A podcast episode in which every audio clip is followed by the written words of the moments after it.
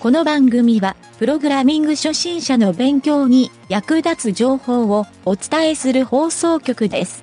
はい、どうも、なんちゃってエンジニアのゆげたです。新しい iPhone が発売されるたびに検証機として購入しているんですけど、気がついたら10台ぐらい机の上に転がっていました。まあ仕事なんで仕方ないですよね。それではなんちゃってラジオ、始まるよ。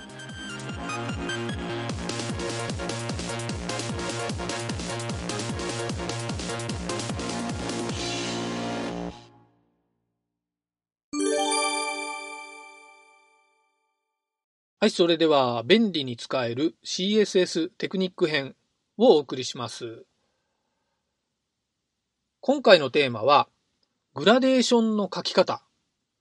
というのを学習してみたいと思います。今時のイケてるウェブデザインを実装しようとすると、グラデーション処理っていうのは、まあ必ずと言っていいほど入ってくるんですけど、そんな時に CSS でサクッとグラデーションが書けると、非常にですね、便利なことが多いので、えー必ず覚えておきたいテクニックだと思っております。はい。実際にプロパティとしては、えーまずいくつかあるんですが、基本的には一つ覚えておくと便利かなと思います。えーその一つというのが、リニアグラディエントというプロパティで、スペルを言いますね。linear ハイフン gra DIENT。これでリニアグラディエント。えー直線のグラデーションが書けるという機能になります。他にも円形のグラデーションとか、そういうのも書けるんですが、えーそれはちょっと後ほど紹介したいなと思います。まず今回はこのリニアグラディエントを、えー紹介したいと思うんですが、これはですね、実はプロパティではなく、値の方なんですね。プロパティは実はバックグラウンドのプロパティになります。バックグラウンドにこのリニアグラディエントを書いて、丸括弧。で、丸括弧の中に、カンマ区切りで値を2つ、色の値ですね。色の値を2つ書くと、色1から色2に対してグラデーションが発生します。はい。例えば、ブルー、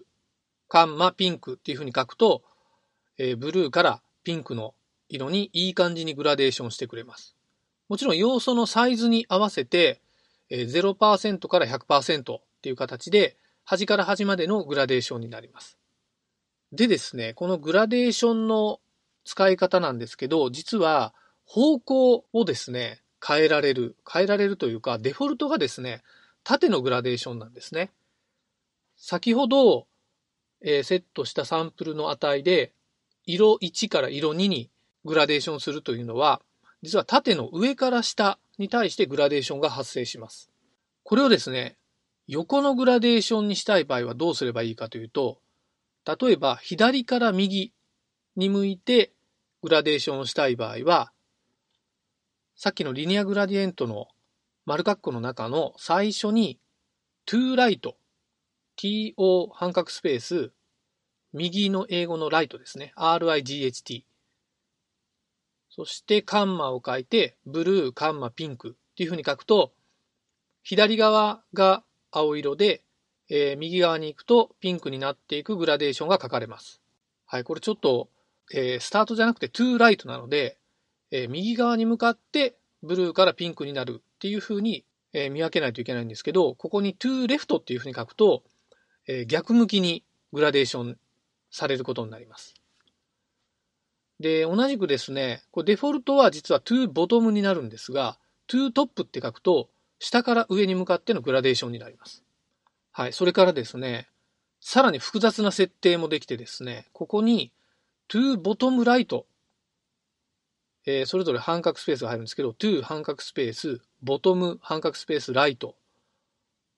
カンマ、ブルー、カンマ、ピンクっていう風に書くと、実は下から右に向かってのグラデーション。これちょっとわかりにくいんですけど、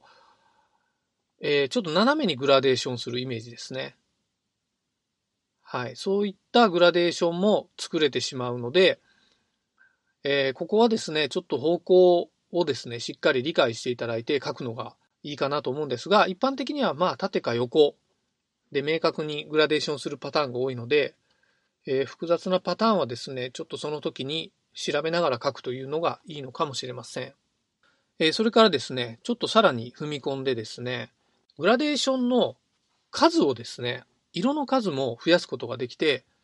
えー、冒頭から言ってるのは2色で説明してるんですけど、ここに3色書くと、その3色が均等に配置されたグラデーションになります。こうしたですね、結構グラデーションの、えー、いろいろなバリエーションがある、このリニアグラディエントという機能なんですが、実は設定がですね、かなり複雑になる場合もあってですね、えー、3色だけじゃなくて4色5色っていうふうにたくさんの色をセットするっていうことも可能になりますね。もちろん設定の仕方で、えー、虹色も作れますし、7色セットして、えー、作ることもできます。そしてですね、それぞれの色に対して、その色の、えー、カンマ、色カンマ、色カンマっていうふうに書くんですけど、その色の後ろに半角スペースを空けて、ここに、え、ピクセルとかパーセントの値を入れるとですね、その割合、まあ、パーセントだと割合なんですけど、え、ピクセルで書いた場合は、そのサイズの分だけグラデーションの値をですね、サイズを維持してくれるっていう風になります。はい。先ほど言った2色で書くと、実は50%、50%の設定になるのがデフォルトなんですけど、これをですね、例えばブルー半角スペース20%、カンマピンク半角スペース80%っていうふうに書くと、2対8の割合で、えー、ブルーとピンクのグラデーション表示されることになります。はい。あとちょっと補足なんですけど、えー、先ほど言った to right とか to top っていうような、えー、どちら向きにグラデーションをさせるかっていうところにですね、以前 transform のローテーションでやった deg っていう値ですね。まあ、角度の値を入れると、細かくですね、45DEG って書くと、えー、45 deg ですね。このデグで書くと、その角度のに沿った直線のグラデーションっていうこともできます。さっき言ったボトムライトみたいな、えー、斜め45度になるんですが、そういった複雑に書くよりはデグで書いた方がわかりやすいと思います。はい、それでは最後に、えー、冒頭にちょっと言った、今回やった線形のグラデーションじゃなくてですね、円形のグラデーションっていう書き方を紹介して終わりたいと思います。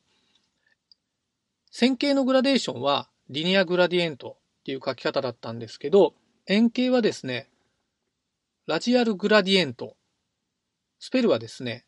radial-gradient グラディエント。はい。このラジアルグラディエントっていう設定にしてですね、中の書き方は基本的に同じ感じなので、書いてみて確かめてもらうといいかなと思います。はい。このようにですね、グラデーションを使いこなせるようになると、かなりデザインでですね、効果的に使えるようになるので、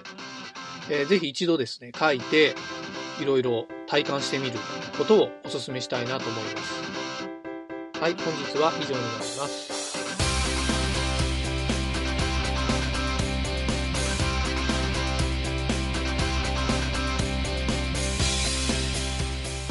番組ホームページは http コロンスラッシュスラッシュ mynt.work スラッシュラジオスラッシュ